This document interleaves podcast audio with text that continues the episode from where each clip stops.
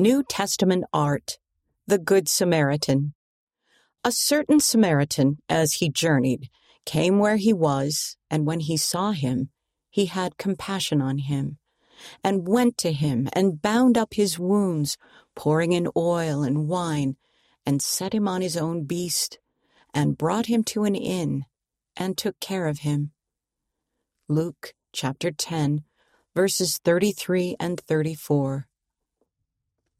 Read by Jane Wise.